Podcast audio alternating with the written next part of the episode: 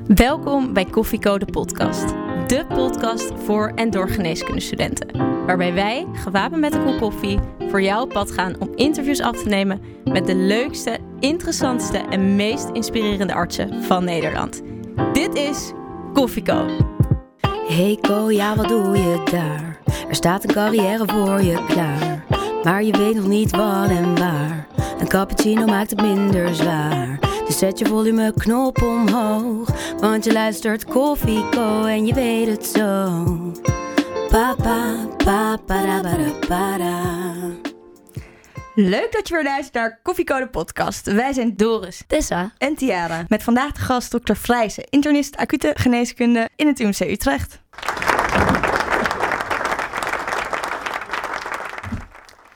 Dokter Vrijzen, leuk dat u er bent. Heeft u wel eens eh, eerder in een radiostudio gezeten? Uh, Ja, en mijn man werkt bij Radio 2, dus af Oh. en toe kom ik op zijn boterhammetje springen als hij vergeten is. Oké, nou, ik denk dat het bij ons in de studio wel iets anders aan toe gaat dan bij Radio 2. ja. Ehm, wij beginnen altijd met eh, de vraag, de belangrijkste vraag dan ook wel bij Koffieco. Hoe drinkt u uw koffie? Ik drink mijn koffie meestal zwart of een cappuccino. Oké, dus wisselend. En ehm, u bent natuurlijk vaak betrokken bij acute situaties. Heeft u dan eigenlijk wel tijd voor koffie? Uh, Acuut heeft een best wel hoog brandweergehalte. Ah, Uh, dus je, af en toe dan komt er uh, dan zo'n brand en dan moet je rennen of doorlopen. Um, en maar tussendoor heb je natuurlijk best wel tijd om een kopje koffie te nemen. Als je op de spoedeisende hulp staat en de verpleegkundige belt... oh, daar komt een, daar komt een heel uh, geïntoxiceerde patiënt... en cocaïne en speed en lachgas en weet ik wat allemaal. um, en er zit drie man beveiliging bovenop. Dan is de eerste vraag die ik stel... hoe lang duurt het voordat ze er zijn? En dan zeg ik, nou, over vijf minuutjes. denk ik, nou, dan kan ik nog rustig mijn koffie nog Ja. een paar sloeken. Ja, waarom Even niet? plassen en dan... Oké, Ja, dus dat is wel mogelijk. Het is niet zo acuut zoals men denkt. niet altijd. Nee, niet altijd. Ehm, laten we even beginnen bij het begin. De studie geneeskunde. Hoe was u als geneeskundestudent? of jij, mocht ik zeggen. Jij mag ja. jij zeggen. Ik was niet zo'n heel goede student, als ik heel eerlijk ben. En waarom niet? Omdat ik er nooit was. In die tijd we hadden s ochtends college en smiddags practica. Ik heb in Leiden gestudeerd. En colleges, daar hoefde je niet aanwezig te zijn. Dus uh, ja, daar was ik ook niet aanwezig. Dus dan, Ja. meestal kwam ik zo tegen twaalf, op tijd voor de lunch. Oh ja. En dan we hadden een bar op de faculteit. Ze gingen dan een beetje bier drinken, Ja. kost eten. Smiddags practicum en dan weer naar huis. Of verder gaan we bier drinken. Maar hoe ging dat dan met die toetsen? Want ik kan me niet voorstellen dat je dan eh, goede cijfers hebt. Eh, nee, dat klopt. Nee, dus ik deed eigenlijk het hele jaar lang niks. En dan moest ik in de zomer alle herkansingen doen. Dus ging ik in de zomer leren. Ja. En dan haalde ik het in de zomer. Oh ja. Oh. En zou je die eh, studiestijl aanraden? Nou, niet per se. Maar ik heb er iets langer over gedaan dan, uh, dan strikt noodzakelijk. Was dat uiteindelijk erg? Dat langer doen over je studie? Nou, nee, eigenlijk niet. Ik kan me voorstellen ik, dat het tegenwoordig, in een tijd waarin het, waarin het eh, financieel allemaal iets moeilijker te regelen is, dat het wel consequenties heeft. Maar in die tijd kon je gewoon alles lenen wat je wilde. Mhm. En inmiddels, ja, als specialist heb je best een goed salaris. Dus uh, ja, dat, ik heb, dat kost me geen moeite om dat nu terug te betalen. Ja. Dus daar, ik heb er geen spijt van. Tijden zijn veranderd. Dat, dat is wel zo, ja. En toen, toen je ko uh, kooschappen ging lopen, uh, veranderde er toen wel iets in die stijl? Of? Nou, nou ja, als, ja, als coach word je toch wel echt wel geacht aanwezig te zijn. dat, dat heb ik ook wel gedaan. Ik was ook niet een hele goede co misschien. Nee? Ook al, nee. Nou, ik was heel, vooral heel erg wijs. In die tijd moesten we, je had nog papieren statussen. Dus die, en die moesten dan gezocht worden. Of foto's, die, het waren nog van die hardcopy dingen. En die moesten ook ergens in een archief opgeduikeld worden. En heel veel mensen vonden dat de co-assistent dat prima kon doen. Mm -hmm. Ja, en ik vond van niet. Ik zei, ja, weet je, ik krijg geen salaris of geen stagevergoeding of niks. Ik leer hier helemaal niks van, doe het lekker zelf. Oh. Dat is niet heel goed voor je cijfers. Nee. Maar wel leuk om te zeggen af en toe. Ja. ja. Had je daar wel genoeg zelfvertrouwen voor als co-assistent al? Ja. Eigenlijk wel. Eigenlijk wel, ja. Even de hiërarchie een schop onder de kont geven. Ja. Nou, kijk, ik, nee, ik, ik, had niet echt een probleem met de hiërarchie. Want ik vond mijn coachschap ook niet zo leuk. Maar dat kwam ook omdat ik voelde mezelf betrekkelijk nutteloos. Kon ook niks. Dus Herkenbaar. ik had het idee, ik loop alleen maar in de weg. Ja. Doe ik hier en die mensen zijn alleen maar druk bezig. En die weten ineens wie ik ben. Ik wist ook, ik ben ook niet heel goed met namen onthouden. Dus ik wist ook niet zo heel goed wie, wie die mensen waren. Dus ja, ik had echt ook het idee dat ik er altijd maar een beetje verdwaald rondliep. En zeker bij die kortere koos, uh, kooschappen van even op het oog kunnen was drie weken of zo. Nou, tegen de tijd dat ik wist uh, bij de koffieautomaat was, dan was het alweer tijd voor het volgende kooschap. Ja. Oh ja. En ik vond alleen die langere kooschappen, dus interne geneeskunde was 12 weken, uh, chirurgie was 12 weken en gynaecologie bij een van de obscure reden moest ook heel lang duren. uh, ja, die vond ik wel best wel leuk. Chirurgie iets minder. Ja. Maar ja, en dan zeker als dan een of andere iemand die ik toch niet ken zegt, waarom ga jij voor mij geen koffie halen? Ja, doe het lekker zelf. Ja. Oké, nou herkenbaar. Ehm, Ik hoor ook wel wat nonchalantie hierin. Eh, wanneer begon nou echt die, die passie te komen? Daar ben ik dan benieuwd naar. Want uiteindelijk heeft u het wel zover geschopt dat u nu specialist bent. Eh, ja, nou die nonchalance zit er nog steeds wel een beetje in. Ik wist wel wat ik deed, zeg maar. Ja. Dat eh, dacht ik zelf. En denk nog steeds. Dat, en als je zelf weet wat je aan het doen bent en zorgt dat je het overzicht houdt, dan kun je zelf ook, dan kun je een beetje achteroverleunen en zeggen, ik heb alles nu goed geregeld. Ook op- op een spoedeisende hulp, dan komt de ene patiënt naar de andere. Nou, dat is meestal iets minder hectisch dan dat ik wel bij zeg. Maar goed, af en toe heb je hele hectische momenten. Dan helpt het niet als je zelf mee hectisch gaat doen. Dan helpt het juist als je met je rustig blijft, achterover kunt leunen en zeggen, nou, I've got this. Ja. Zo gaan we het doen. Dit gaan we eerst doen. Dat gaan we dadelijk doen. Dat gaan we nu niet doen. En dat komt soms nonchalant over. Ja. Ehm, je hebt van sommige andere mensen die er als een kip zonder kop gaan rondrennen. En we moeten dit en we moeten nu meteen een ECG. En meteen. Nou, Ja. Maar dat is makkelijker gezegd dan gedaan, want voor heel veel mensen is dat niet weggelegd. Wanneer wist je, oké, dit is het voor mij, de acute interne geneeskunde? dat was op een barbecue. Ja? Aan het einde van mijn opleiding interne. Dus een beetje laat. Interne geneeskunde is een vakgebied waarbij je eerst vier jaar algemene interne doet. En daarna doe je twee jaar een deelspecialisme. Zoals acute geneeskunde of wat dan ook. Ik heb geen acute geneeskunde toegedaan. In, want in die tijd kwam het idee naar voren dat je naast allerlei super gespecialiseerde oncologen of mensen die alleen alles van de linkerbijnier wisten en alleen van de. Nou, dat je ook internisten nodig had die, zoals wat internisten van oudsher het beste doen, gewoon een generalist zijn en alles overzien, dat je die mensen ook nodig had. En dat, dat sprak me wel heel, heel erg aan. Ik vind het heel erg leuk om eh, zeg maar, overal mee te kunnen bemoeien. En toen kwam het idee van de meervoudige differentiaties op. Dat je meerdere kleine onderdelen deed. Dus dan deed je in plaats van twee jaar infectieziekte, deed je dan acht maanden dit, acht maanden dat, acht maanden dat. En ik heb infectieziekte, endocrinologie en vasculaire geneeskunde gedaan. Mhm. En toen was er geen werk. dus dat was ook een ding. En toen was er aan het eind van mijn opleiding, toen was er een eh, barbecue voor de assistenten interne die net klaar waren, net, eh, net internist waren. En daar liep toen de toenmalige voorzitter van de interne geneeskunde, tegenwoordig de baas van het hele ziekenhuis, die liep daar toen ook rond. En die zei, heb je al een baan? En ik zei nee. En zei ze, nou dan heb ik iets leuks voor je. Want toen gingen ze net de acute geneeskunde opzetten in Utrecht. En dus zij zag iets in mij, denk ik. Mhm. En eh, toen ben ik gaan praten met de mensen die erover gaan. En dus hebben mij een baan aangeboden. En toen heb ik alsnog de, die twee jaar opleiding acute geneeskunde kunnen doen. Zag jij het ook al zitten? Want zij zag iets in jou, maar zag jij ook iets in de acute geneeskunde? Of moest Nou, dat ik vind nog? eigenlijk alles wel leuk. Dus ehm, Hey, en toen was het dus interne acute geneeskunde. Kun je aan onze luisteraars, want we hebben het er nu al over, Mhm. uitleggen wat het nou precies inhoudt? acute geneeskunde, dat is het deel van de interne geneeskunde wat zich bezighoudt met de acuut zieke patiënt. Vaak ook met multimorbiditeit. Interne geneeskunde is van oudsher een heel sterk polyklinisch vak, waarbij wat stoffige mensen eh, heel lang zitten te duimen draaien over het natriumgehalte, vijf cijfers achter de komma. Eh, en zeg maar, heel erg lopen te bedweteren. En wat minder sterk in de acute zorg. Waar bijvoorbeeld anesthesisten of traumatologen veel eh, meer trigger-happy zijn en zich meer salang voelen daarbij. En het idee leefde dat voor internistische patiënten, beschouwende patiënten, er ook zo iemand moest zijn. Die dus aan de ene kant heel beschouwend is, maar tegelijkertijd wel eh, snel beslissingen kan nemen. Oké, nou, goede Dus dat. uitleg lijkt me, Ja. duidelijk. Wat ik wel heel vaak terughoor van co-assistenten en waar wij zelf ook best wel mee zitten, is de vraag: wat is dan precies het verschil tussen bijvoorbeeld een SEH-arts of misschien wel een intensivist en een acute geneeskundige? Nou, een intensivist die werkt op de intensive care. Ja. En die heeft dus voornamelijk of bijna alleen maar te maken met patiënten die slapen. Ja. Die mensen hebben een, ja, dat, die mensen hebben een, eh, die worden beademd, dus die hebben een buis in hun keel, dus die kunnen niet terugpraten. En vaak worden ze gesedeerd omdat het niet zo heel erg leuk is om beademd te worden en omdat die mensen heel erg ziek zijn. En dat maakt dat IC-geneeskunde is, dan ga je om met heel zieke mensen, nog zieker dan de mensen die ik zie, maar ook is je scope daardoor beperkt. Je moet ervoor zorgen dat ze niet doodgaan, dat hun vitale parameters, dus een hartslag en een bloeddruk en een ademhaling, dat je dat een beetje gecoverd hebt. En wat er dan verder aan zit, is iets minder interessant op dat moment. En ook een anamnese, ja, dat doen ze ook veel minder vaak. Want ja, de patiënt praat toch niet terug. Dat heeft Ja. dus wel zin. En SEH-arts dan? Want ik Ehm, hoor je al praten over de SEH. Is, wat Ja. is het verschil? Dat, eh, de SH-arts die is een allrounder op de spoedeisende hulp. Maar doet ook alleen de spoedeisende hulp. Wij doen ook het deel daarna. In sommige ziekenhuizen heb je ook een acute opname-unit of een observatorium of nou, hoe je het maar qua wil noemen. Eh, dus ook voor die zorg daarna? Wat, wat gebeurt er in de eerste 24 tot 72 uur nadat de patiënt op de spoedeisende hulp is gekomen? Aha. En spoedeisende hulpartsen focussen zich veel meer op het eerste stukje. En een ander verschil is dat spoedeisende hulpartsen eigenlijk alles overzien. Dus niet alleen de beschouwende specialismen, maar ook het snijden. Eh, die- die doen ook Oh ja. bijvoorbeeld eh, kleine chirurgische dingen, zoals gebroken enkels of eh, weet ik veel wat. Ja, Dat laatste vind ik wat minder interessant. En wij hebben dan toch meer de diepgang als het gaat over de, ja, het stellen van diagnoses. Ik denk dat wij daar beter in zijn. oké. Nou, ik denk dat eh, we nog vol vragen zitten over de precieze verschillen en alles wat er nog mee te maken heeft. Maar eerst moet er nog iets heel belangrijks gebeuren. Namelijk de specialistenpitch.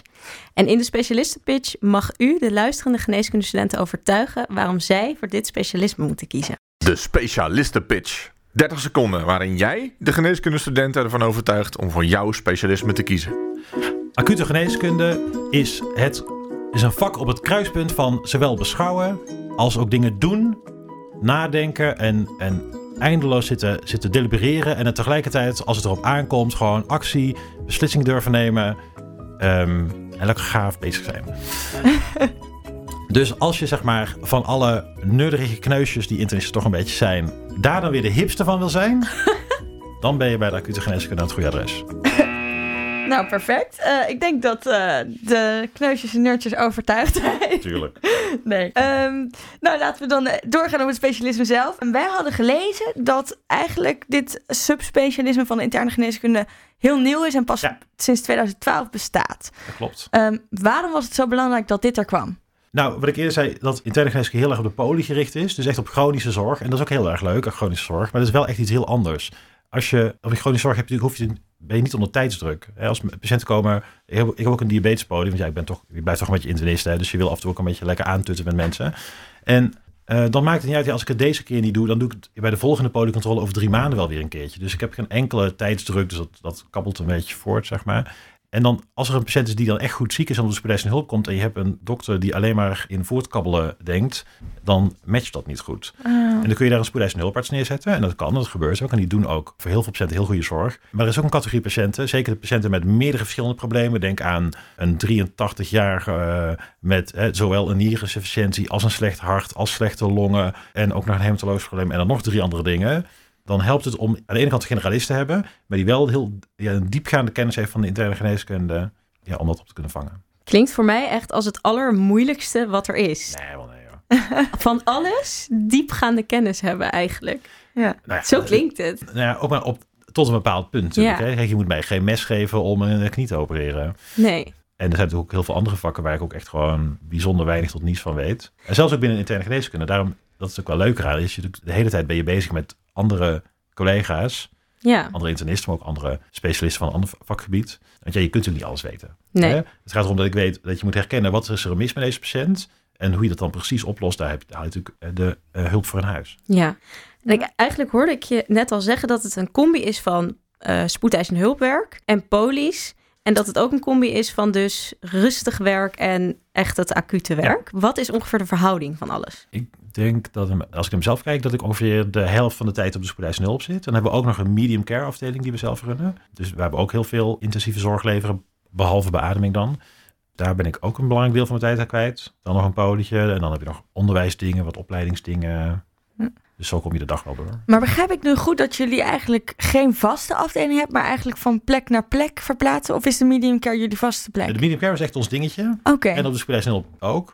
Maar ja, de ene dag eh, dan... tenminste, Ik zit ook in een team met, eh, met andere acute internisten. Dus de ene dag doe ik de spoedeisende hulp en de andere dag iemand anders. Ja, maar zit je dan niet de spoedeisende hulparts in de weg soms? Nou ja, in sommige ziekenhuizen is dat zo. Wij, in Ut- Utrecht hebben we, in het UMC hebben we geen spoedeisende hulpartsen. Daar kun ik ook een heel verhaal over vertellen. Oh, Ehm, maar wij hebben ze niet. In andere ziekenhuizen zijn ze wel. En in de meeste ziekenhuizen werkt dat heel goed samen. Omdat je dan precies elkaar, van elkaar weet, hè, welk stukje, waar ben jij beter in, waar ben jij beter in? Kun jij me hierbij helpen? Kan ik jou daarbij helpen? Want zeker die hele complexe patiënten, die zijn, dat zijn toch echt dingen waar je, waar je met één dokter gewoon niet uitkomt. Dan moet je gewoon een heel team omheen hebben. duidelijk. Ja. Bij de spoedeisende hulpartsen, die we overigens nog niet hebben geïnterviewd, weet ik dat het zo is dat zij geen hoofdbehandelaar zijn. Is dat bij jullie wel zo? Ja, voor de interne patiënten zijn wij hoofdbehandelaar. Als een patiënt op onze medium care liggen, dan zijn we ook de hoofdbehandelaar. Uh, maar als, bijvoorbeeld, als een patiënt komt voor de... Nou, ik heb bijvoorbeeld, uh, in principe doen wij alleen volwassen patiënten. Hè. De, interne geneeskunde is geen kindergeneeskunde. Maar er was een tijdje geleden een meisje van 16 of 17. kwam met een paracetamolvergiftiging op de spoedeisende hulp. Dat zijn dingen die wij ook vaker zien dan kinderartsen. En de, en de kinderarts was er ook nog niet. Ja, toen heb ik dat meisje uh, opgevangen, de eerste behandeling gestart en daarna het overdragen aan de kinderarts. Oh ja. Nou, wel interessant dat er nu al een paar keer wordt genoemd dat er best wel veel drugs, cocaïne, speed, lachgas en paracetamol-intoxicaties voorkomen bij jullie. Is dat zo? Um, ja, best wel. Welke ziektebeelden zien jullie nog meer? Nou, het, ja, van alles en nog wat. Um, een van de, we zien veel, ja, dat is eigenlijk alles wat, waar je maar acuut ziek van wordt. Dus dat zijn bijvoorbeeld intoxicaties, ernstige infecties zoals sepsis. Denk aan ernstige hè, longembolieën. Waar mensen hemodynamisch instabiel bij kunnen zijn en uh, ook bijna dood. Maar ook de complicaties van uh, chemotherapie bij oncologiepatiënten. Zien we ook heel geregeld. Is er nog een bepaalde leeftijdscategorie waar de meeste patiënten in zitten? Of is dat helemaal niet? Nou ja, het is interne geneeskunde, dus oudere mensen zijn een beetje oververtegenwoordigd. Want ja, ja, als je ouder bent, ga je vaker ziek. Ja, dus je ziet, er zitten natuurlijk ook raakvlakken met geriatrie en de oudere geneeskunde. Ja, dat zal het gemiddeld zijn, 60 of zo. Oh. De co-telefoon. Ja, nou, de co-telefoon gaat altijd op momenten dat, je, dat het niet uitkomt. Maar de co-telefoon is een uh, vraag ingestuurd door een van onze uh, luisteraars via Instagram. En uh, die vraag luidt vandaag als volgt. Bij welke patiënt dacht u, dit gaat mijn pet te boven? En hoe ga je daar dan mee om? Er zijn heel veel patiënten. um, nou, wat, je dan, wat je dan doet is, dan vraag je een collega. Dan bel je iemand anders. We hadden uh, ja. bijvoorbeeld een, een, niet al te lang geleden een jonge vrouw met een anafylactische reactie. Ik meen me te herinneren dat pindas waren, maar dat weet ik niet helemaal zeker meer. Dus hè, dan geef je de, alle goodies die je daarvoor geeft. Maar het hielp eigenlijk niet. En, ja, en je weet, die luchtweg die wordt steeds nauwer en nauwer. En op een gegeven moment dan moet je besluiten of je moet nu gaan intuberen. Of er pas dadelijk, het is zo gezwollen dat er geen tube meer in past. Oh. Um, nou, je moet mij dan niet laten intuberen. Dus dan vraag ik de anesthesist om me eventjes te helpen. Dus er is veel samenwerking uh, met andere ja. specialismen als ik je, ja. je zo hoor praten. Hoe is dat? Uh, leuk. Je komt daardoor dus heel veel verschillende mensen uit, het, uit alle stukken van het ziekenhuis tegen. En je zit niet, als je poli aan het doen bent, poli doe je natuurlijk in je eentje. Hè? Ja, ja. En dat, dat geldt ook voor huisartsen, die, ook als je als huisarts in een groep zit, uh, dan zit je in de spreekkamer zit je alleen met een patiënt. Of ja, en zijn familie erbij, oké. Okay. Maar het is het leuke van werken bijvoorbeeld op een spoedeisende hulp, maar ook op een medium care, waar je allerlei andere specialisten je bij elkaar haalt om voor die hele zieke mensen te zorgen is dus dat je met elkaar van gedachten kunt wisselen. Er zijn dingen die, die je zelf weet, die iemand anders niet weet. Dus nou, weet je, heb je daaraan gedacht? Of vergeet dit niet. Um, dat is toch wat internisten het allerliefst doen. Hè? Ja. Anders vertellen wat hij niet weet. Um, ja, maar het, is natuurlijk ook, maar het is ook heel erg leuk als je iemand anders erbij kunt vragen die, die jou weer wat kan leren. Ja, dat is ook zo. Ik vind het wel grappig dat je nu al twee keer dat bedweterige benoemt. Want ik denk dat veel co-assistenten dat wel herkennen van de internistische overdracht. Ja, daar hangt een enorm stereotype omheen. Maar ook wel ja. het stereotype detective-achtig. Hè? Dat je op zoek gaat naar waar zit, het, waar zit de fout nou? Of wat is er nou precies aan de hand? Kun je daarin vinden? Ja, deels wel. Ja, dat zeg altijd als er ooit een opleidingsplek wil. Uh, dat is zo'n ding wat wel gezegd wordt. Hè? Als je ooit een opleidingsplek voor interne geneeskunde wil, moet je vooral niet zeggen: ik hou van puzzelen en van die ingewikkelde dingetjes. Want dat daar houden wij niet zo van. Soms komt dat voor. Niet zo vaak. Meestal herken je het vaak wel. Hè? Dus, dus je moet wel een beetje nadenken. Je moet wel een beetje snappen van: goh, zou dit kunnen zijn of wat kunnen zijn. En dan doe je je onderzoek en dan komt er iets uit. En af en toe zijn dat wat gekkere dingen. Dat is ook heel erg leuk. Om eens een keer een echt een heel bijzonder ziektebeeld te vinden. Zoals? Nou, een, een, uh, ik heb ooit een argininosuccinatliase deficiëntie gediagnosticeerd. Oh ja, dat, uh, dat ja, vol met nou, trots. Ja, dus nee, dat is, dat is leuk. Maar nou, bijvoorbeeld, hadden, ik had één keer een patiënt en die, zag ik, die kende ik al van mijn diabetespolie. En op een gegeven moment, dat, die diabetes liep wel, dat ging wel zijn gangetje, dat liep wel los. En toen klaagde die over dat hij een vieze smaak in zijn mond had. Dus ik dacht, ja, moet ik daar nou mee? Ik denk, ja, uh, met de diabetes gaat goed, dus boeien. Ja. Nou, ik zei het iets anders, maar. Uh, en toen, de volgende keer dat ik hem weer zag, hè, drie maanden later, dan klaagde hij er weer over. En hij begon ook een beetje af te vallen en ik kreeg wat andere klachten. Dus ik dacht, ja, die man die heeft iets, dat zal wel een tumor zijn of nou weet ik wel. Dus ik heb een scan gemaakt, nou, er kwam eigenlijk niks uit. Ik heb uh, endoscopieën laten doen. Ik heb alles, alles bij die man gedaan. En elke test die ik deed was helemaal normaal. Hm. Maar die man ging alleen maar achteruit. Uh, en uiteindelijk, nou, hij is nou dood. Ja, sorry. Dat, Minder nee, leuk is, nee, dat is het geen, uh, het, het zat geen leuke twist in het verhaal. Dus dat is toch heel frustrerend. Dus die man heeft echt iets heel ingewikkelds gehad. Ik voel me heel... Ik heb echt het gevoel dat ik daar... Ja, of heb, ja, heb ik dat dan wel goed gedaan? Ik heb natuurlijk ook bij die man toe, dat niet alleen gedaan en dat een hoop andere mensen gevraagd Ja. Wat zou dit in vredesnaam kunnen zijn? En ja, niemand wist het, dus dat, nou, dat helpt dan een beetje. Maar het is natuurlijk heel frustrerend. En dat je iemand dan gewoon echt niet kunt helpen. Maar jullie zijn er nooit achter gekomen? Nee. Of komt de Nee, ik was er- Nee, was er nooit. De achtergekomen. Hey, de clue is dus dat, dat, dat, dat soort puzzeltjes helemaal niet altijd zo leuk zijn. Nee. Je kunt, en ook als patiënt, je kunt beter met iets hebben wat eh, iedereen meteen snapt. Maar neem je dat dan mee naar huis? Mm, Als je daar niet meestal achter kan komen. Niet. Meestal. Som, nou, deze meneer wel. Daar heb ik al heel lang... ehm, ik heb een kaartje gekregen van toen hij overleden was van zijn vrouw. En die staat nog steeds op mijn eh, vensterbank. Mm. Ja, die ik nou heel, heel, heel... Maar goed, af en toe ja, ik kijk er af en toe wel eens naar. En dan denk ik, ja, Wat was het nou? wat was het nou? Lijkt me best wel frustrerend. Eh, ja, ja. Hey, en ik wil even teruggaan naar het acute gedeelte. Ik kan me ook best voorstellen dat in die acute situaties je ook soort van acute fouten maakt. En dat dat ook best wel lastig is. Hoe sta je daarin? Want je moet heel snel iets bedenken. Als je in een acute situatie zit en je hebt in het begin nog niet alles duidelijk. Het is heel belangrijk dat je dan een beslissing durft te nemen op basis van gebrekkige informatie. Je weet in het begin nog niet alles. Dus je, je kunt niet altijd gewoon zeggen, nou ik doe maar niks. Meestal worden dingen vanzelf duidelijk en heeft dat niet zo heel veel consequenties. Dus als je ervoor zorgt dat je in elk geval goed je, je moet ook wel goed je best doen. En je moet ervoor zorgen dat je blijft nadenken. Dus dat je als je eenmaal een bepaald pad opgaat, dat je dan niet meer denkt, nou dit moet het zijn en ik blijf voor altijd en eeuwig zo denken. Eh, wat je altijd bij eh, Wie is de Mol eh ziet dat mensen verkeerd doen. Ik heb ooit meegedaan aan Wie is de Mol weekend. Dus ik, daar, Oh. daar tuinde ik er gigantisch in. Ik heb ook niet gewonnen. Tunnelvisie, hè? Enorme tunnelvisie. Maar in mijn werk lukt het mij heel goed om dat te vermijden. En dus een open blik te blijven houden. En als je dus ergens mee begint en je start een bepaalde behandeling. En dan denk je gaandeweg, oh nee, wacht. Dit past toch niet. En ik heb nu nog meer informatie en ik heb nog meer gegevens verzameld. Nee, het moet toch dat zijn.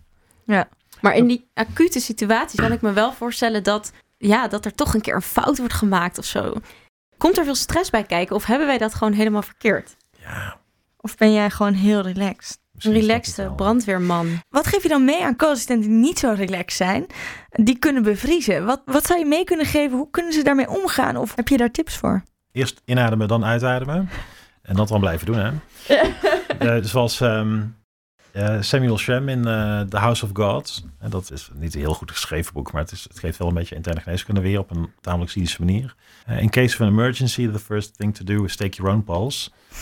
We hebben leren studenten en co-studenten, die, de, en ook AJOS, de, die ABCDE-methodiek. Mhm. Dus begin gewoon naar bovenaan. En hou je nou daar aan vast. Als je nou echt niets anders meer weet en je bent alles, je, je bent al je kennis in één keer kwijt. Doe dat dan.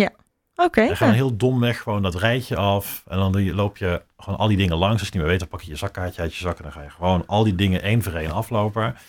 En alles wat je tegenkomt, daar ga je wat mee doen. Ja, En je haalt iemand erbij. ja. oké. Nou, mooie tip. Ja, vind ik ook een mooie tip. Blijf kalm. Ja. En die kalmte zit ook wel in jou, heb ik het idee. Daar hebben we het net Ja. ook al even over gehad. Moet dat echt al in je zitten als co-assistent of kun je dat Ja, leren? natuurlijk, dat, dat kun je echt wel leren. Je moet dat, zeker als je het voor, als je voor het eerst een hele zieke patiënt ziet, eh, dat is doodeng. Want dan weet je, wat moet ik nou doen? En dan, daar gaat hij dood en zo. Nou, meestal heeft, loopt dat niet zo vaart. Ja, je hebt altijd wel tijd om eerst even iemand te bellen of zeggen van, nou, ik snap er ook niks van. Kun je even meekijken, komen kijken. Even reanimaties daar gelaten, hè? maar buiten dat is er eigenlijk altijd wel tijd om even iemand te bellen van, help. Dus Ja. dat meestal Je kunt het leren. Ja, mijn, mijn allereerste, toen ik net, ik was net klaar met geneeskundestudie. En toen, ik, had mijn, ik, ik was ANIOS, ook bij de interne geneeskunde toen. En toen had ik mijn allereerste nachtdienst, toen ik ongeveer twee of drie weken bezig was. Ik vond het zelf een beetje vroeg, maar ze hadden te weinig assistenten, zoals zo vaak. Dus je moet niet zeiken, gewoon in dienst te gaan. Dus ik deed dat. En eh, oh, deze mevrouw gaat trouwens ook dood in dit verhaal. Dus. Gezellig vakgebied, hè? Hartstikke leuk vakgebied. En het was een, ehm, en die was benauwd en ze, ik weet niet meer wat ze deed, maar ze, ik snapte er helemaal, helemaal niks van. Ik wist ook heel veel dingen niet die ik nu wel weet. Ik kwam, ik kwam bij die mevrouw, want er werd verbeld door de het gaat niet goed. En dan kom ik daar aan en ik, nou, ik zag wel dat het niet goed ging, maar ik snapte niet wat er dan niet goed ging. En toen heb ik, eh, ik heb de intensivist gebeld en ik heb mijn, eh, in dat ziekenhuis werkte wel spoedeisendhulparts, die heb ik ook gebeld. En gevraagd, ik snap het niet, help, kom eens kijken. Eh, dus die patiënt hebben toen naar de IC overgeplaatst. Nou, uiteindelijk is inderdaad, zoals al zei, overleden. Maar er was wel tijd om gewoon te vragen, kom me eventjes helpen, Ja. denk eventjes mee. En je had het net al over die reanimaties. Nu vraag ik me af, kun je je eerste keer de eerste reanimatie ooit nog herinneren? Ja, dat kan ik ook nog wel. Dat is ook die vrouw. Oh, ja, ja, sorry voor de nabestaande van die mevrouw. Ja. Dus uh, ik om lach. Maar ehm, ja, dat was ook die vrouw. Dus ja, toen, toen ging ze dood. ja. Hoe was, Dus was het dat ging niet zo goed. Nou, het was eigenlijk wel vrij duidelijk op een gegeven moment. niet meteen voor mij, maar wel voor de mensen die ik om me heen had verzameld, dat dit niet goed ging en dat dit ook niet goed zou gaan. En toen kwamen we in een reanimatietoestand terecht. Ja, dus dan hebben we nog wel gedaan, want we, ze hadden een volledig beleid, was er afgesproken. Dus dan, maar ja, iedereen had wel een beetje het idee dat het eh, weinig zin zou hebben. Ja. En welke we- rol nam jij dan in als Anios tijdens die reanimatie? Ik heb eh, heel braaf gedaan wat andere mensen me zeiden dat ik moest doen. Oké, en dat was? Want volgens mij heeft deze nacht heel veel indruk gemaakt. Masseren. Ja. Ja. En hoe, va- ja, ik als co-assistent, ik heb nog nooit een reanimatie gezien tijdens mijn co-schap en ik heb er al helemaal nog nooit een gedaan. Hoe is dat om dat te doen bij een ander persoon? Omdat, ja, Maar op dat moment, dan denk, Ja. je daar, dan, daar denk je niet meer over. Je bent dan alleen, ik heb wel meer reanimaties gedaan, en dan krijg je, je gaat heel mechanistisch denken van, nou, ik moet nu, ik moet zoveel keer per minuut. Ik moet iets harder, dan zegt iemand, je moet iets harder duwen, nou, dan doe je, duw je iets harder. En het enige waar je mee bezig bent, is hoe je daar zit. Ik krijg een beetje rugpijn, daar let je ook niet heel erg op, maar Ja. daar ben je mee bezig. Dat de patiënt die daar ligt, dat dat iemand zijn vader of zijn dochter of zijn tante is, daar ben je helemaal niet mee bezig. Dat, dat Ja. Ja. Ik kan me ook voorstellen dat je dus als eh, acute internist veel te maken krijgt met behandelbeperkingen. Eh, hoe ga je daarmee om en hoe kom je, hoeveel kom je dat tegen? Ik zei laatst nog tegen de semi-arts die we, nou, die we nu bij ons op de afdeling hebben lopen, dat het me opviel hoe weinig er van tevoren eh, over chronische zorg en advanced care planning, het is pas hip als het een Engelse naam heeft, ehm, wordt nagedacht. En dat wij dat dan in het allerlaatste stadium van iemands leven alsnog moeten gaan doen. Mensen worden doodziek opgenomen en er is eigenlijk nog nooit nagedacht over wat wil je nog op het moment dat je doodziek bent.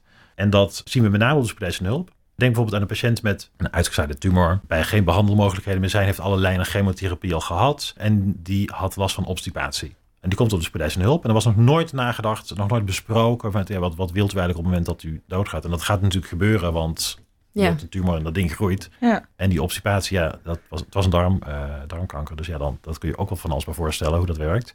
En die komt spoedeisende hulp. En die familie was alleen maar, die man die was al dood ongeveer. Tenminste, ik, werd, ik zat koffie te drinken, zoals ik wel eens doe. En de verpleegkundige kwam naar me toe en die zei, nou ja, of we spreken nu een NRMB af, of we gaan nou reanimeren. Een NRMB? Kun je Niet reanimeren, niet beademen, verklaring, sorry. Dus ik ga naar die patiënt kijken en ik denk, ja, die, die patiënt is aan het dood gegaan. En daar moeten we ook niks meer aan gaan doen, want die, daar is ook niks meer aan te doen. En dan zou het heel fijn zijn natuurlijk als, die, als er van zo'n patiënt al eerder was, eens een keer was besproken, liefst door een dokter die die mensen kennen. Ik, mij, ik heb ze nog nooit gezien. Ik bedoel, ik ben niet te beroerd om het te doen, maar het is natuurlijk niet heel prettig voor die mensen om te zeggen, goh, u moet zich realiseren, hè, uw man gaat, is aan het doodgaan. ja. En hij was een kwartier later was hij ook dood. Maar toch komt dat dan best wel vaak op, op jou en de andere acute interne geneeskundigen en de spoedeisende hulpartsen Ja. op jullie schouders terecht. Dat klopt. Maar hoe pak je dat dan aan? Op zo'n moment. Nou ja, oké, op, op zo, in, in dit geval was er natuurlijk niet zo heel veel ruimte om, ook, ja, om daar heel eh, genuanceerd over te- voor te gaan zitten. Want ja, dat, dat Nee. hadden we de tijd op dat moment niet voor. Maar voordat we patiënten opnemen in het ziekenhuis, bij elke patiënt moeten we besproken hebben of we wel of niet gaan reanimeren, wel of niet gaan beademen, mocht dat nodig zijn. Dat is een lastig gesprek te doen, want mensen zijn op dat moment ziek, dus kunnen niet altijd, of, ja, of überhaupt niet antwoord geven als ze hartstikke suf of verward zijn. Dus dan doe je het gesprek met de familie. Het is vaak wel vervelend. Als je, het is een lastig gesprek, dus je moet er de tijd voor nemen. Ik snap ook wel dat in de poli, waar je 10 minuten of een kwartier voor een patiënt hebt, ook niet altijd past. Maar liever je dokter die je kent, die jou kent, die ook een beetje weet wat, je, wat voor type mens je bent, wat je nog wel gewild had en wat niet. Want ik vind niet per se dat eh, als je een, als je een heel ernstige ziekte bent, mag je nog voor mij betreft ja, best gereanimeerd worden, als je dat wil. Het is niet zo dat iedereen met een, eh, met een tumor, dat je die per se niet meer moet reanimeren. Maar er zijn natuurlijk mensen die achteraf zeggen, nou dat, of ja, dan zijn ze nabestaanden, nou dat had hij nooit gewild. Ja. Mhm. En dat wil je eigenlijk voorkomen, dat dat gezegd wordt, ja, een reanimatie is best een eh, traumatisch gebeuren. Hè? Je breekt allerlei ribben, je duwt overal tubes en lijnen in. Ja. Dat is geen hele zachtzinnige zorg. Dat gaat er natuurlijk een beetje grof aan toe. Want dat, ja. Ja, weten mensen dat wel? Ik denk het eigenlijk niet. Nee. Nee, er zijn ook wel onderzoeken gedaan eh, naar de eh, succeskansen van reanimaties in het echt en succeskansen van reanimaties in tv-series. En dat eh, het zal niet verbazen dat dat niet heel veel met elkaar te maken heeft. Ik denk dat mensen daar heel weinig eh, kijk op hebben. Ja. Ja. helaas zitten we al flink, over tijd. de tijd. Alleen wat we nog niet hebben, nou, waar we nog net niet aan toe zijn gekomen, is echt diep op de opleiding ingaan. Je hebt wel gezegd, je doet Mhm. eigenlijk vier jaar de internistische opleiding en daarna twee jaar een subspecialisatie in de acute In de acute, geneeskunde. Maar hoe ziet die subspecialisatie eruit? Eh, die is opgebouwd uit drie keer acht maanden. Eh eerste acht maanden bestaat uit, wisten bij ons, zoals wij het hebben geregeld. Eerst acht maanden werken op de spoedeisende en op de medium care afdeling. Dan acht maanden allerlei verschillende stages, zoals in de anesthesie, in de psychiatrie. Denk aan die geïntoxiceerde patiënten. Mhm. Bij de ambulance. Dat is heel erg gaaf trouwens. Wauw, cool. Ja. Ja, lijkt me ook leuk. Voorin de rij- mee, mee mogen rijden met blauw licht is heel erg. Ja, Nou, dit is wel een lokkertje hoor. Ja. Voor mensen die over de acute geneeskunde twijfelen. ja, dus dan reden over de A2, gingen we naar Nieuwegein, naar het Antonisch ziekenhuis. En het stond, die stond gewoon heel, heel die weg stond van vast met auto's, nu of vijf, half zes of zo. En dan kom je daar gewoon aangeknald met zo'n ambulance. En dus ik, mocht, ik mocht voorin zitten. Dus er ging gewoon, ik zeg, ga je nou over de vluchtstrook? Nee joh, dwars midden door. En andere mensen gaan een beetje aan de kant. En zeggen, ja, de, de meeste schade aan de ambulance is, ook de zijkant, hè, waar ze de andere auto's raken. Leuke ervaring was Ja, dat. dat is superleuk. Ja, ik zeg niet dat ik het per se de rest van mijn leven zou willen doen, maar het was een paar weken meekijken was wel heel erg gaaf. Ja. Dus dat zijn ongeveer acht maanden ja, allerlei verschillende van dat soort stages. En dan de laatste acht maanden is weer de spoedeisende hulp en de medium care, maar dan als supervisor. Oh ja. Oh ja. Dus dan mag je daar de baas spelen. Oké, helder denk ik zo. Nog één vraag. Is het moeilijk binnenkomen? Ja Eh, nou, nee? we hebben niet heel veel plekken, dus Ja, een beetje. ja. oké. En- In Utrecht is dit best wel nieuw, 2012. Is dit in alle ziekenhuizen al een specialisme wat bestaat? Of Eh, in alle opleidingsregio's eh, kun je de opleiding tot acute nu doen. oké, Niet elk ziekenhuis heeft een acute internist. oké. De, wij van WC Eend vinden dat dat wel zou moeten, maar dat is nog niet zo. Maar in elke opleidingsregio kun je de opleiding tot acute internist volgen. Oké. Oké, mooie afsluiting van de opleiding is... Het is vrij nieuw. Wat kan er nog beter? Waar, wij nu mee bezig zijn is de eh, echo. Ik zit ook in de taskforce van de echografie. Eh, om dat te gaan, eh, verder te gaan uitbreiden. En, eh, Want de echo is superbelangrijk diagnostisch apparaat Minimaal voor, voor de acute interne geneeskunde. Of hoe kan ik dat zien? Wat voor Ja. rol speelt het? nou, dat je, het, kan je, het kan je echt helpen bij je lichamelijk onderzoek. Om je daar veel verder in te, veel sneller en veel beter een overzicht te kunnen krijgen van wat er met de patiënt aan de hand is. Oké. We hadden een mevrouw die een, wat had ze ook alweer? Oh ja, die, een vrouw die kwam altijd met sepsis. Ze had altijd een urosepsis. Die vrouw kwam elke paar weken, kwam ze weer in het ziekenhuis. En toen kwam ze nu weer en ze voelde zich niet zo lekker. Ze had een beetje subfriele temp. Niet echt koorts, maar goed, dat was, ja, dat, dat kan, hè, dat heb je wel eens vaker. En ze, ja, ze had ook, ook niet echt mixieklachten, maar ja, dat had ze ook wel vaker niet. En ze voelde, en ja, mhm. Dus wij dachten, dit is gewoon weer een urosepsis. Hè, Ze had een lage bloeddruk, eh tachycard, eh, pols van 140 of zo. Ze dachten, nou, klaar. Mhm. Dus we hadden de, de antibiotica, die hingen al aan. En toen ging ik even toch met de echo kijken, gewoon. Voor, de, Voor het leermoment. voor, de, voor, ja, voor de leuk. Ik verveelde me een beetje zo. Nou, ik, we hadden, ik had een hele adequate assistent daar staan. Dus ja, de, daar had ik, ja, die deed alles prima zelf. Dus ik voelde me een beetje overbodig. Dus ik dacht, nou, ik ga toch een beetje kijken of ik iets kan, eh, van meerwaarde kan hebben. En ik ging met de echo kijken en ik keek naar de vena cava inferior. En die was heel wijd. En je verwacht bij een sepsis dat die juist heel smal is. Mhm. Dus ik dacht, dat is gek. Dat past hier eigenlijk niet bij. En dan ga je nog eens terugkijken. God, is dat eigenlijk ook niet echt koorts. Ook niet echt mixieklachten. Is dit wel een sepsis? En toen keek ik nog iets beter met de echo. En toen zag ik ook een heel wijde rechte ventrikel van het hart. Dus dat past veel meer bij bijvoorbeeld de longembolie. Die bleek ze ook te hebben. En toen hebben we haar. Wauw. En dan zie je dat ze binnen een kwartier van een bloeddruk van 80 systolies naar 130 systolies Wow. gaat. Die antibiotica had nooit geholpen eigenlijk. Nee. Maar toch eindelijk een succesverhaal. Eindelijk, Yes. eindelijk. heb je het we eindigen met een, eh, met een positief verhaal. Ja, ja. Nou ja. Oké, we gaan nu echt door. Namelijk... ja, na al het serieus gepraat over jouw vakgebied, Mhm. willen we ook altijd een wat meer persoonlijke kant belichten van de artsen die hier aan tafel zitten. Ja. En bij jou was dat eigenlijk heel makkelijk. Want bij, bij de eerste hit op Google zagen we al eh, heel snel jouw Twitter-account. Ja. Namelijk @bramjam of bramjam of bramjam. Eh, Hoe spreek je dit uit? Ja, Bramjam. Het is een... ehm, mijn oma maakte vroeger altijd Bramesjam. Oké. En die schreef dan Bramjam erop, want het paste anders niet op het labeltje. Ah. En ik dacht dat ze dat speciaal voor mij deed. En mijn oma liet me in die waan, dus daar komt de naam vandaan. Oké. Duidelijk. Eh, nou ja, zodoende hebben wij een paar tweets uitgezocht. Want wij dachten het is wel leuk om dit Oh te delen met, eh, met onze luisteraars. En dan eh jou de taak om daar dan misschien als je wilt eh, reactie op te geven. We beginnen met de eerste tweet. 21 oktober 2018. Oh, dat weet ik niet meer. ik liet dus een van mijn AirPods in mijn gin tonic vallen. Maar hij blijkt daar gelukkig tegen te kunnen. Ja, dat, eh, nou, is toch goed nieuws? Ja, Dat is heel, ik zeker denk dat heel goed veel nieuws. mensen, voor heel veel mensen dat heel geruststellend is. Ja. Of bijvoorbeeld eh, 22 januari dit jaar. Een patiënt op de poli wenste me zojuist een prettig weekend. En ik haar ook. En toen kwamen we er allebei achter dat het nog maar dinsdag is. Ja, heb van die week. Oké, de allerlaatste, die eh, heeft minder met werk te maken en meer volgens mij met reizen, vakantie en eten. Ik word heen en weer geslingerd tussen vrees voor tweede graads brandwonden op mijn tong van de chilipepers en de wens om serieus genomen te worden door de Thaise ober. ja, ik herken mezelf hierin. Ja, ja de, de wens om serieus genomen te worden, Ja. dat, die wint het dan natuurlijk toch? Ja, Dat ze dan vragen, do you Ja. want spicy? Ja, of course. Ja, of course. Over dat eten vond ik nog wel leuk, want we hebben natuurlijk nog iets verder gekeken dan Ja. Twitter. En we kwamen op je Instagram terecht. Ja, dat is alleen maar eten, hè? Dat is alleen maar eten. Is dit een van je hobby's? Eh, ja, Nou, vertel. lekker eten. Ja, wat ik wil vertellen is toch gewoon Maar het eten of het koken ervan? eh, voornamelijk het eten, maar ik koken soms ook wel. Oké. En is het dan Thais de favoriet? Nou, ik vind Thais wel heel erg lekker. Ik vind Thailand ook heel erg leuk. Ik kom er graag. Maar ehm, nee, ik vind alles wel lekker eigenlijk.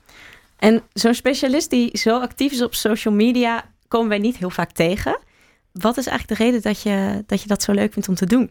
Nou, het, ja, waar- ja, kijk, waarom vinden mensen het überhaupt leuk om allemaal dingen te delen? Boeit andere mensen dat ik mijn AirPod in mijn gin tonic laat vallen? Ja, dat, ik denk, ik zie dat ook wel bij, een, bijvoorbeeld bij mijn, mijn dochter, de, de Instagram, die ook ja, allerlei shit erop post. Ik denk, ja, Who cares? who cares? Maar goed, andere mensen caren. Dus Ja. ehm, maar als arts is het dan, moet je niet wat meer... Ja. gereserveerd zijn. Ja? Nou, nou, ik denk het niet. Ik denk dat, je, ik denk dat mensen en, en, en patiënten heel goed zien dat je eh, ook wel goed snappen dat je ook een privéleven hebt. Ja. Kijk, je moet misschien een beetje nadenken over dat je geen hele rare dingen doet, maar dat, dat geldt denk ik voor iedereen. Ja. Bijvoorbeeld zou ik dat raar vinden als ik, zou- ik, rook niet, maar als ik zou roken, dan zou ik het heel raar vinden om dat heel erg eh, open te doen op social media. Als dokter Als, als dokter, terwijl ik in de spreekkamer zeg, ja, moet je niet doen hè. Maar ja, mensen moeten ook wel weten dat je ook gewoon leuke Ja. dingen doet in het weekend. ja. En dat je het gevoel hebt om dat te delen, is dat denk je een soort van, ja, ik vul het in hoor, want is dat een soort van therapie of is dat, ja, hoe moet ik dat zien? Want het is wel heel actief. Nee, ik vind het gewoon, nou, ik vind, nou, ik vind het normaal dat ik dus heel actief ben. Ik denk altijd, oh god, ik moet weer eens wat, want anders Oh. staat er zo lang ineens. Anders wachten mijn fans te lang. Precies. nee, maar je, ik vind, het- tenminste, het zijn dingen waarvan ik zelf denk, oh, dat vind ik grappig wat ik heb meegemaakt. En ik vind het ook grappig om ze van andere mensen te lezen. Ja, dat is vast wel iemand die er blij mee is. En van patiënten en collega's, hoor je er wel eens iets van terug? Soms, ik zit ook in een vlog.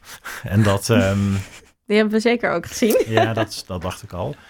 Eh, die, ehm, daar krijg ik wel reacties op, ja.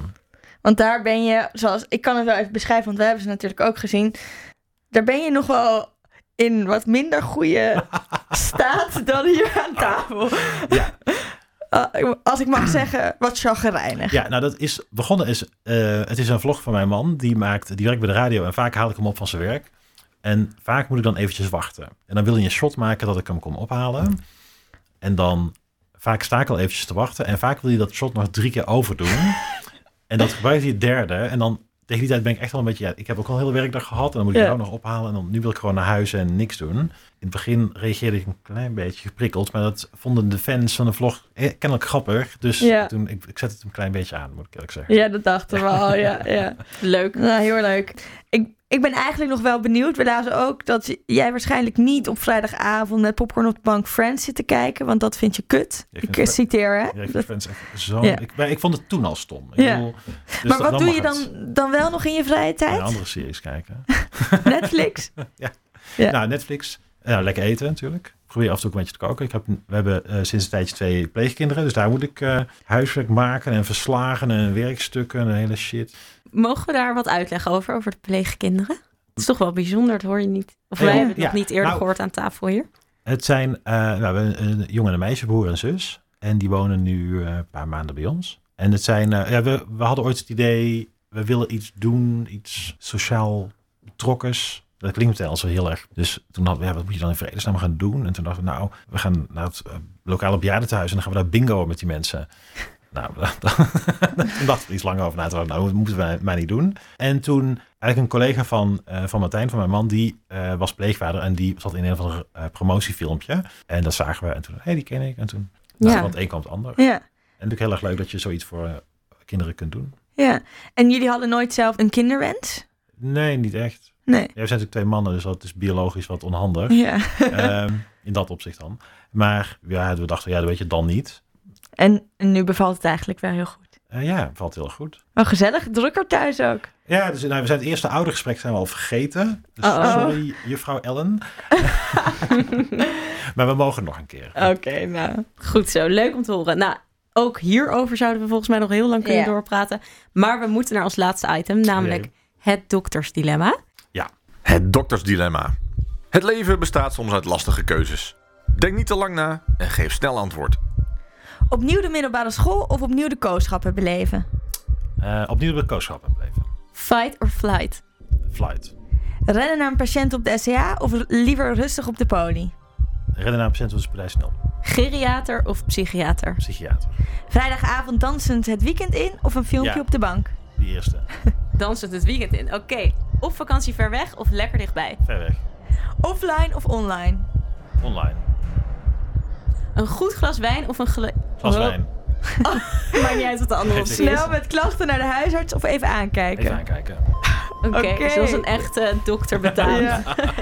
Dansend het weekend in. Ik zag toevallig ook nog een filmpje afgelopen. eh, ik weet nieuw? niet. eh, ja, oud en nieuw inderdaad. Vorige oud en Ja. nieuw. Dansend en eh dinges. eh, je danst graag. Nou, ja, maar niet heel goed. nee, we, met oud en nieuw eh, waren we in het top 2000 café. Want ja, mijn man werkt daar, dus dan krijg je dat. Maar we hadden eigenlijk niet van tevoren bedacht dat daar ook camera's bij zouden zijn. En toen waren we al best wel dronken toen we er aankwamen. en toen kwam, eh, wat was het, Paradise bij de Dashboard Light of zo'n soort... eh, Ja. En toen heb ik met een vriendin van Stefan Stassen, een DJ van Radio 2, eh, gedanst op tv. ja. Nou, het zag er heel gezellig uit. Laatste vraag. Een beetje de, de gehele toon en sfeer die hier in dit interview heerst, is dat ik best wel een eh, leuke, gezellige, ongenuanceerde sfeer voel. Mhm. Kan dat als dokter gewoon? Ja, waarom niet? Kijk, ja, of je, je, Sommige... je hebt natuurlijk dronken en dronken. Ja, En ja, ik, ook. ja. ik heb ook wel eens een keer toen was met carnaval. Ja, dan was ik echt wel dronken. en toen werd een, er stond, we gingen naar huis, dus het was het einde van de avond. En toen werd er voor mijn neus werd er iemand neergeslagen Eh, bij het wachten op de taxi. En die, ja, dan ga je dat toch maar naartoe om te helpen. Er kwam ook wel bloed uit zijn hoofd. Dus ik dacht, nou, dat, dat is niet goed. Dat had ik dan toch nog steeds wel door. Dus iedereen keek ook naar mij. Hè? Je moet dan iets doen. Ik denk, ja, 112 bellen of zo, weet ik veel. En ik, ja, ik kon niet heel veel meer. Dus ik dacht, nou, ik ga bij die man zitten. Ik zorg ervoor dat hij even stil blijft liggen. Want die man was een beetje onrustig. Ik zei, nou, hij blijft maar stil liggen, meneer. De ambulance gebeld, komt zo aan. En natuurlijk was die ambulanceverpleegkundige een patiënt van mijn poli. Oh, nee. En oh. ik zat Ja. daar eh, verkleed als Sinterklaas, moet ik maar even bij zeggen. dus, nou ja, ja, ja, iedereen stond toch wel, ja, dat is carnaval. Ik kom uit Brabant, dan mag dat. Ja, Ja. Ehm, zolang je maar ja, klein beetje eh, decorum houdt. Ik bedoel, Sinterklaas vind ik best wel netjes. Ja. Ja. Nou, ik Ehm, vind het heel ja. leuk ja, om te wij- merken. We ja. hebben echt heel veel verschillende mensen nu al in onze studio gehad. En sommige waren correcter dan de andere. En dit is gewoon een heel eerlijk, Ja. heel eerlijk interview. Dat kan ik er wel van Ja. zeggen. Want Ja. dokters zijn ook menselijk, denk Ja. ik dan maar. Superleuk. Laten we daarmee afsluiten. Ehm, wij eindigen altijd met de tip voor de co-assistent of voor de luisteraars. Wat wil jij onze luisteraars meegeven? Ik moet denken aan een advies wat ik zelf ooit gekregen heb. En dat is eigenlijk dat alles eigenlijk wel leuk is. Ik was toen heel erg aan het nadenken over wat ik wilde gaan doen. En dat had ik heel erg met, oh, als ik mag, moet ik nou hierop solliciteren of dit gaan doen of dat, of weet ik veel. Toen zei een dokter van, nou ja, het maakt niet uit. Want als je, wat je kiest, het is geneeskunde. Het is allemaal het een hartstikke mooi vak. Ik bedoel, oké, je moet mij geen, niet op een operatiekamer toelaten, want dat gaat waarschijnlijk niet goed. Ik heb wel echt twee linkerhanden. Maar ik denk dat ik ook in een ander vak ook hartstikke blij was geworden. En ik denk dat dat voor heel veel mensen geldt. Dus als je nou heel per se een bepaald vak wil gaan doen en dat lukt niet, of zou je dan zou ik me daar niet al te druk om maken. Want er zijn genoeg andere leuke dingen. Ik vind het een hele mooie tip. Ik neem hem mee en ik hoop onze luisteraars ook. Nou, eh dokter Vrijzen, super bedankt dat u hier was. Ik vond het, eh, of ik ga weer meteen weer in de U stellen. Ja. super bedankt dat je er was. Ik vond het echt een eh, heel erg leuk, eerlijk en gezellig interview. Ja. En ehm, we zijn helaas aan het einde gekomen. Lieve luisteraars, ik hoop dat jullie het ook heel leuk vonden. En blijf luisteren, volg ons op alle social media. Vergeet niet, elke twee weken hebben wij een nieuwe aflevering online. Tot dan. Ja.